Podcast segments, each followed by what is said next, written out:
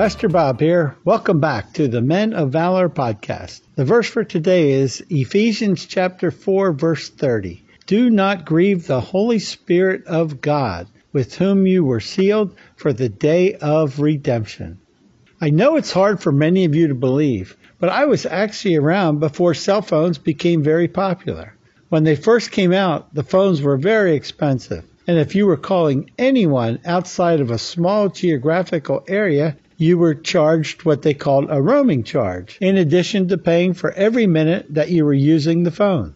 The phones were quite large to carry around, or you could have them mounted in your car, but quite often the calls got disconnected as you went from one roaming area into another roaming area.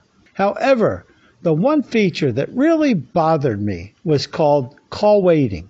I could be speaking to someone on the phone and someone else calls them and the person I was speaking to would say to me, just a minute, I have someone else calling. And they would switch to them and leave me hanging, waiting for them to return to speak to me. When they did this, I always felt like they were showing me that the other conversation was more important than my conversation with them. I have to admit, Sometimes I would just get frustrated and upset and hang up and let them call me back when they wanted to speak to me again. Sometimes they called back, and quite honestly, sometimes they didn't. While doing the Bible study the other night, as we were teaching on hearing the Holy Spirit speak to us, I heard the Holy Spirit say, That is exactly what you have done to me so many times in your life. He said, I would come to you to show you something that you needed to repent for, or something just to talk to you about, and someone or something else would cut in on our conversation and you would put me on hold and sometimes take a very long time to get back to me. Imagine the creator of the universe, the creator of everything that's ever existed, calling you. And as the conversation between both of you is progressing, you switch from hearing him to something else, such as answering a phone call or checking the score of a game. When I did this, I was basically saying to the Holy Spirit, I will get back to you when I feel like talking to you again. At this moment, the other thing is more important to me. And then I also had to repent for all the times I'd been in prayer. And I stopped talking to God when my phone rang, or I received a notification, I received a text or an email. Once again, I'm in communication with the creator of everything and I regularly put him on hold to attend to something or someone else. Where was my reverence to God? Where was my fear of the Lord?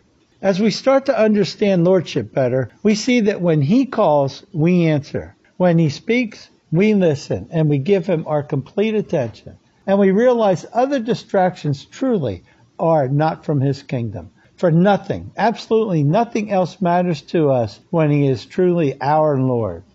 Heavenly Father, you are the God that when you spoke to the people in the Old Testament, fire came out of the mountain, lightning filled the sky, and booming thunder was all over the area, and people shook with fear because of your incredible power. Yes, you are a loving Father, but please let us never forget just how powerful and magnificent you are. Let us always approach our conversations with you with reverence and be in awe that you would speak to us. We are blessed to know that you are a loving Father, adopting us children into your family when we turn to your Son Jesus Christ to honor him as our Lord and our Savior. We are so blessed that you gave the Holy Spirit that allows us to communicate directly to you. You truly, truly are a good, good Father to your children. What an amazing God we serve.